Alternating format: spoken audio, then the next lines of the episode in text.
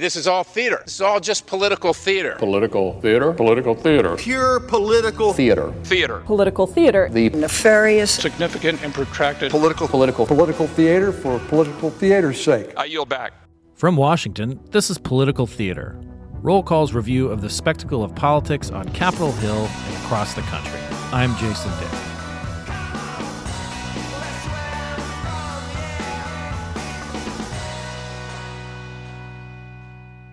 Every 10 years, the United States Census provides states with new information about population and demographic trends that results in the reapportionment of Congress's 435 seats in the House. Some states lose seats, some gain. It always factors into control of Congress. And those states take sometimes wildly different approaches to resetting their maps. The stakes are high. Michael Macagnone covers the census, demographics, redistricting, and more for CQ Roll Call, and he's here in Political Theater to discuss where we are in the redistricting process, what's been settled, what hasn't, and where we are heading into the 2022 congressional midterm election. Mike, welcome to Political Theater. Hi, Jason. Thank you for having me. This is great. I mean, I um, this is one of those issues that I seriously geek out on. I love talking about um, redistricting. I, I, find it fascinating. It, it, always there's always some weird side story uh, to this to the census and to the redistricting process. Uh, it has long term effects, you know, for control of Congress. Uh, but let's let's talk about uh, you know the the real like the the the side story for this census became the big story uh, right right as you started covering it, which was the pandemic. Uh, let let's uh, let's see how let's let's talk about how the the pandemic, uh, which started in 2020, uh, really like threw everything off for the census. Uh, yeah, it really did. in the beginning of March 2020 was when the Census Bureau really wanted to start kicking things off. They were sending out the questionnaires, which were a big issue.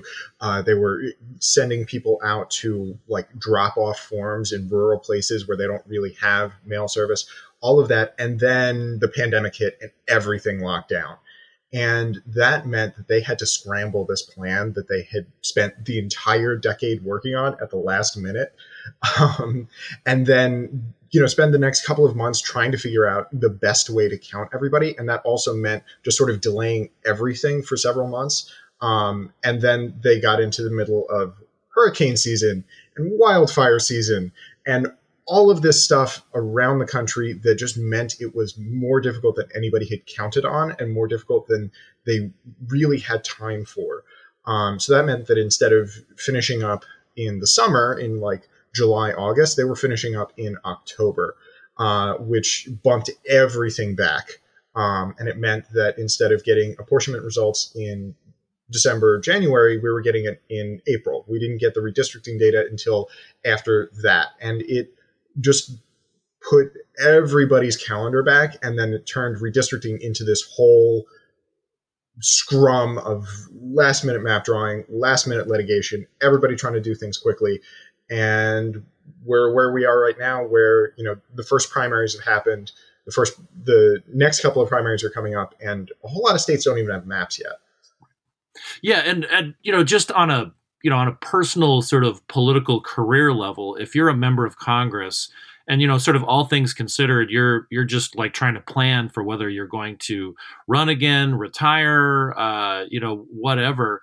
Uh, you may not even know if like you know if, if you're in a state like new york say or illinois uh, or california which lost seats um, or West Virginia, I mean, th- you you may not even know until the last minute, uh, you know, whether or not the, the there will be the same number of seats. And then on the other side of the equation, you got states like you know Texas, which gain seats, and and you know, like you've got this sort of young, ambitious, you know, kind of cadre of, of political professionals who are waiting to see, you know, if they can jump in. Everybody's decision making was put off at the personal level as well as the broader, you know, sort of state apparatus level. It's, it was really kind of crazy. Yeah, I mean there there were a whole lot of states. I, I, mean, for instance, Rhode Island has been on the cusp of losing its second congressional seat for a long time, and they didn't know till you know the end of April whether or not there was going to be two seats in the state.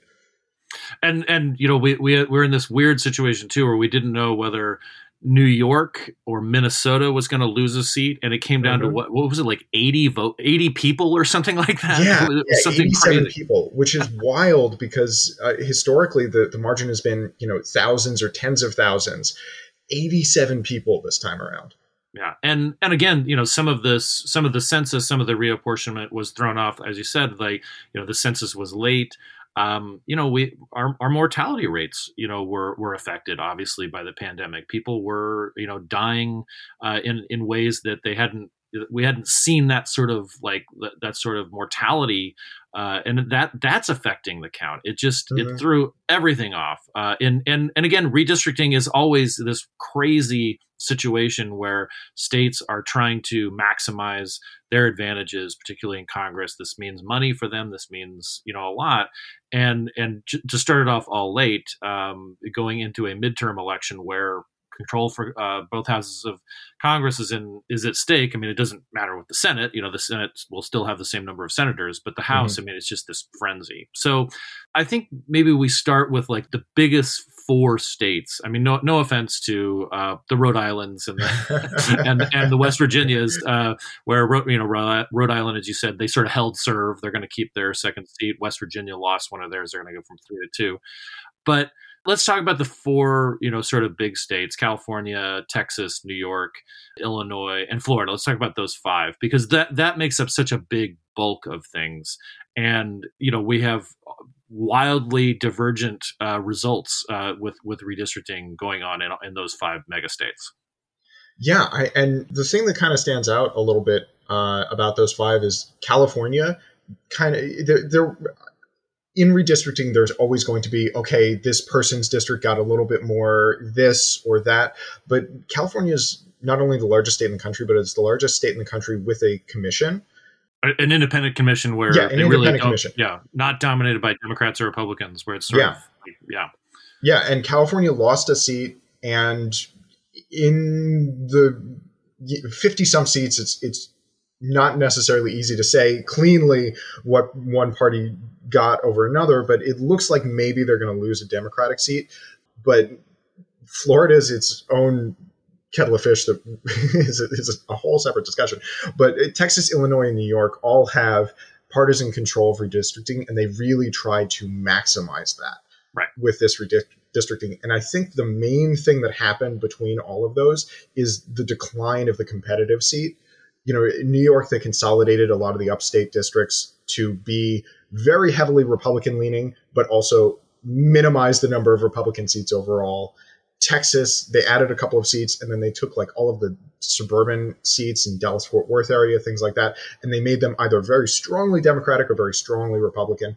And then Illinois sort of carved up uh, Cook County area and downstate um, to you know pit a couple of Republicans against each other and make as many there was some back and forth about whether or not they maximized themselves or drew what people call a dummy mander that they're going to get wiped out when there's a, a swing election in a couple of the competitive seats sort of around Chicagoland. But yeah, generally the partisans in power in Illinois, New York, and, and Texas really tried to maximize their ability to gain seats or at least hold on to the ones they have for the rest of the decade and before we talk about Florida, I mean, one of the things that is sort of st- stuck out to a lot of people who cover redistricting, and particularly people who cover it in the context of campaigns, is that you know Democrats really did not have a very good cycle uh, in in 2010. You know, they there was a wave election aided by redistricting that was heavily heavily favored towards Republicans. Republicans got a lot of state houses in 2010, uh, and and were able to control the process, and they those translated into to pretty big gains that they were able to lock in for for a few years in Congress. And this time, it seemed like the Democrats were ready for this and and just sort of unapologetic about wielding the, the power toward that they had in, in particularly in Illinois and in New York. So, but even with all of that, it, it seems like we're almost at kind of like a wash. You know, our uh, Dave Wasserman at the at the Cook uh, Political Report is you know been covering this stuff for a long, long time, and he says that you know this probably is uh, slightly uh, advantages the Democrats at this point, maybe a one to two seat gain Uh, but that's a lot different than like disadvantaging them by like 10 or 20 seats as it was 10 years ago. Yeah, yeah. I mean, it's it's a combination of a number of things from the people I've talked to. One is you know the idea of the big sort of you know people are living more in areas with other people that they agree with politically, um, and then another part of it is election data is getting really good, uh, and people are getting really good at parsing the numbers and figuring out exactly you know what precinct to put where to get the electoral result that they want. Um, and part of that is because people are voting one party more consistently. And it's it's really been something to watch that almost every state that comes out with a new map when it's not drawn by a commission there's basically no competitive seats or toss-ups. They are drawing it to be D plus 10, R plus 10, you know, more so than, than last cycle. Um, and it's been interesting to watch from the outside. It's been frustrating, I think, for the people who are in the minority in each of those states to watch a, a map come out that might be, you know, it's a 55 45 state or a 52 48 state. And the map is, you know, 10 6 or something like that. But yeah, it, people are getting really good at drawing these maps that are really robust at holding a partisan advantage for the whole decade. Let's talk about Florida now. how, how, many political discussions come with that caveat? well, I mean, you, you, mentioned, you know, this is a, the, the, the whole 52-48, you know, sort of thing. I mean, Florida has typically is, is a Republican leaning state, but not by much, right? I mean, like mm-hmm. Republicans seem to have an advantage year in, year out, particularly at the statewide level. Um, and they gained a seat uh, because of population growth. Uh, a lot of people are moving to to Florida still, uh, not not just retirees, but people from other states who are you know like don't like the idea of state income tax and so forth. um, and um, and also the you know the weather is nice. I was there this weekend for a, a wedding, and it, it is quite spectacular. Uh, as we sit here in Washington, waiting uh, like a tornado with gray skies. um, but um, yeah, so they gained a seat, and then you know, and it's a Republican legislature and a Republican governor, Ron DeSantis, and so the, the basically the Republicans kind of call the shots, and yet they still don't have a map. Let's talk about what's going on there in Florida. Yeah, yeah. So, uh, Florida man Ron DeSantis took the unusual step of vetoing his own party's congressional map. And there's there's a couple of issues that's that have gone back and forth with this, but the big sticking point is Rep uh, Al Lawson's seat in, in the Tallahassee area. Ron DeSantis argues that it's unconstitutional under the Voting Rights Act, but it was actually approved by Florida State Supreme Court a couple of years back um, to give a black majority district in the northern part of the state.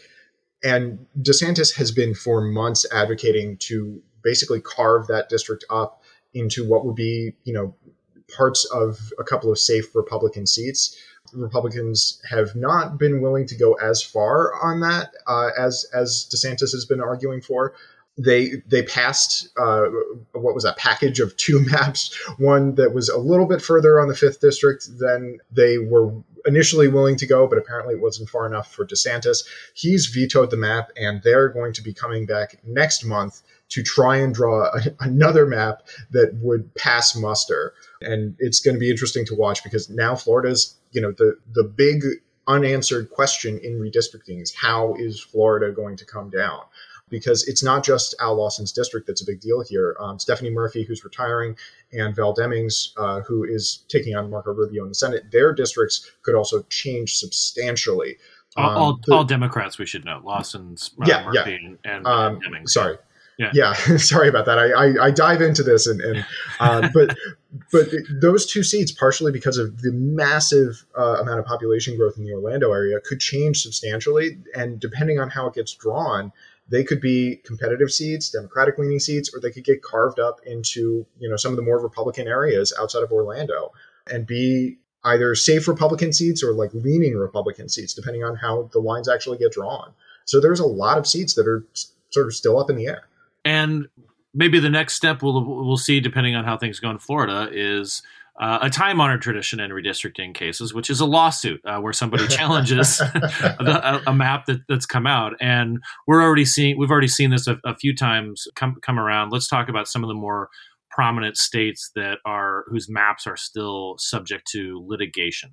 Well, funny you mentioned that. Uh, Maryland, actually, in the last couple of days, uh, has has sort of rocketed into a very high gear in redistricting. On Friday, a state court ruled that the initial map that was drawn, oh, the the state control is split. Uh, Republican governor, Democratic held legislature. They actually overrode his veto to put in a seven one map that actually made the one seat Andy Harris's seat on the Eastern Shore of Maryland, actually a toss-up seat rather than a Republican-leaning seat. And the judge said, "No go. That's that's that's too much." Uh, and in the last couple of days, the legislature has come back and drawn a new map that they've sent to the governor. Uh, and between the recording and the actual publication of this podcast, there might be more developments in this case because the AG there in Maryland has filed an appeal, and there's going to be a hearing on Friday about this new map. And again, we don't know. It's still up in the air what's going to happen in Maryland. And then there's still uh, outstanding litigation in a bunch of states, most of which is either state litigation over you know the partisan balance of the map there's still an active case in new mexico that's kind of stalled over that but there's big voting rights act cases at the federal level in texas in alabama in a couple of other states alleging that either they didn't draw enough new districts that were minority majority or minority opportunity districts, or the districts that they drew diluted the power of minority voters in a lot of congressional races. And what we've seen at the Supreme Court level is that, in general, not across the board necessarily, but in general, the justices have been loath as a body. Some of the justices feel differently than others, but like you know, you, you need five votes uh, at the Supreme Court. That they have basically let the states kind of do their own thing uh, when, when it comes to drawing maps. So we saw this with like Alabama, you know, like that, that their a, a, state court had, you know, said like, hey, you've diluted minority v- voting too much, and mm-hmm. the, the, state appealed to the Supreme Court, and the Supreme Court said like, yeah, I think the state got it right this time. You know, we we are just going to let that, uh, you know, happen. So it, it seems like the the Supreme Court is kind of a little little more hands off uh, on these things when by the time it gets there. So if you're going there, you can kind of lean towards what the legislature or the commission is is going to do. Yeah, yeah, I, and and this is a really big inside baseball issue for uh, a lot of people who watch the Supreme Court. That the, a lot of this is happening in, on what's called the shadow docket, or you know, cases that aren't actually like set up for argument um, at the Supreme Court. And at least right now, the Supreme Court has taken kind of a different tack than they did in years past. Um, last redistricting cycle, they were willing to, you know, let courts order elections be delayed while litigation played out. Um, not so much here. The big ruling this year was in Alabama. Uh, you mentioned that appeal. Justices came down and said, no, there's not enough time. Uh, you know, this is February. They got to have a primary in May. Not enough time to draw and implement a new map. Um, so what that means is a lot of federal litigation is no matter when you filed or when you're in court, it means pretty much that the state's map, whatever it is, is in place for 2022. Um, there are a couple of spots where people who watch the court have said, okay, this could be a big deal. Um, one of which was actually the Wisconsin state legislature case. Uh, the Supreme Court stepped in at the same time that they approved the congressional map, the Supreme Court stepped in and said, no, you did this wrong on a Voting Rights Act case. And they said, you stepped over the line in drawing a new black majority district. You got to draw it again, uh, draw the whole state map again, um, which people said was substantial because they, they didn't argue that case. They, they didn't, you know, get up and have attorneys argue either side. They just went you on an emergency basis and said, no, you got to draw it again. Um, and then the other thing that people have pointed to is um, there were a couple of cases, uh, North Carolina being one, where you know there was a state court ruling that partisan redistricting violated the state constitution, and it seems like there might be four votes to take that up in full when it's not on an emergency basis, uh, because when the Supreme Court upheld, you know, for this election, the North Carolina uh, congressional lines, there were three justices who dissented and said that they would have uh, granted the stay. And then a fourth, Justice Kavanaugh, said he sided with the uh, majority for keeping it in place for the fall, but said, well, we might want to take this issue up later down the road. And it only takes four justices to take up a case. So, yeah, we might have another partisan gerrymandering case at the Supreme Court in uh, a couple of months or, or next year.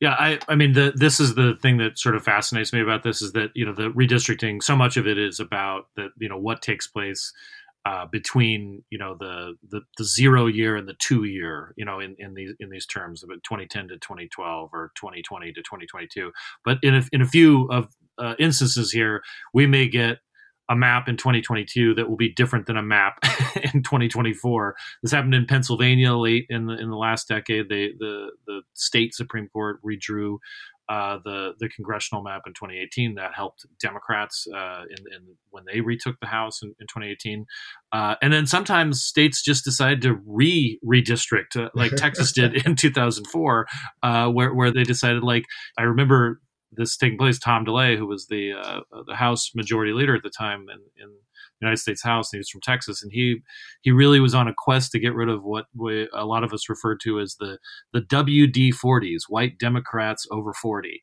Uh, and and they did. They, they basically like re redistricted the state uh, mid cycle and kind of disadvantaged all these uh, members, these these white Democrats who were over forty, like Max Sandlin and Charlie Stenholm, and they were they were gone. And so it, we, you may you may have to dip your toe back into redistricting even even after the 2022 elections, Mike. Uh, so uh, I, I yeah, yeah. Well, I, it's it's it's almost guaranteed to continue all decade at this point. Um, we pretty much know that North Carolina is probably going to try and redistrict again after 2022 elections, just because the way the state law works, that the the court mandated map is only in place for this election. And then a lot of the Voting Rights Act cases, they did not pursue an emergency order. They didn't pursue, you know, a preliminary injunction to order a new map for 2022. They have pursued full-on trials to try and build a record, partially because of the way the Supreme Court has ruled in these VRA cases. They're not not afraid, but very cautious about when they go up to the Supreme Court. They want to have a very good record of the case so that they can make their best argument possible for the districts that they want. And they don't want to go up uh, kind of half cocked and get, you know, five or six conservative justices to kind of smack them down. And then also having a precedent they, they would have to live with. Well, Mike, I really appreciate you covering uh, what is amounts to a moving target for a few years, starting with the census in the middle of a pandemic, uh, yeah. and then in, in, its effects here. So, and I look forward to finding out what happens in Maryland, in in, in nearby Maryland, because it's uh, as you said, it's just the you know we're in the middle of it but I really I, I appreciate you covering this and, and walking us through it because it, to me, in a good, you talk about baseball inside baseball. It's baseball season, so uh, I, I I love this stuff and I, I appreciate you uh, talking about it. Absolutely, thank you for having me on.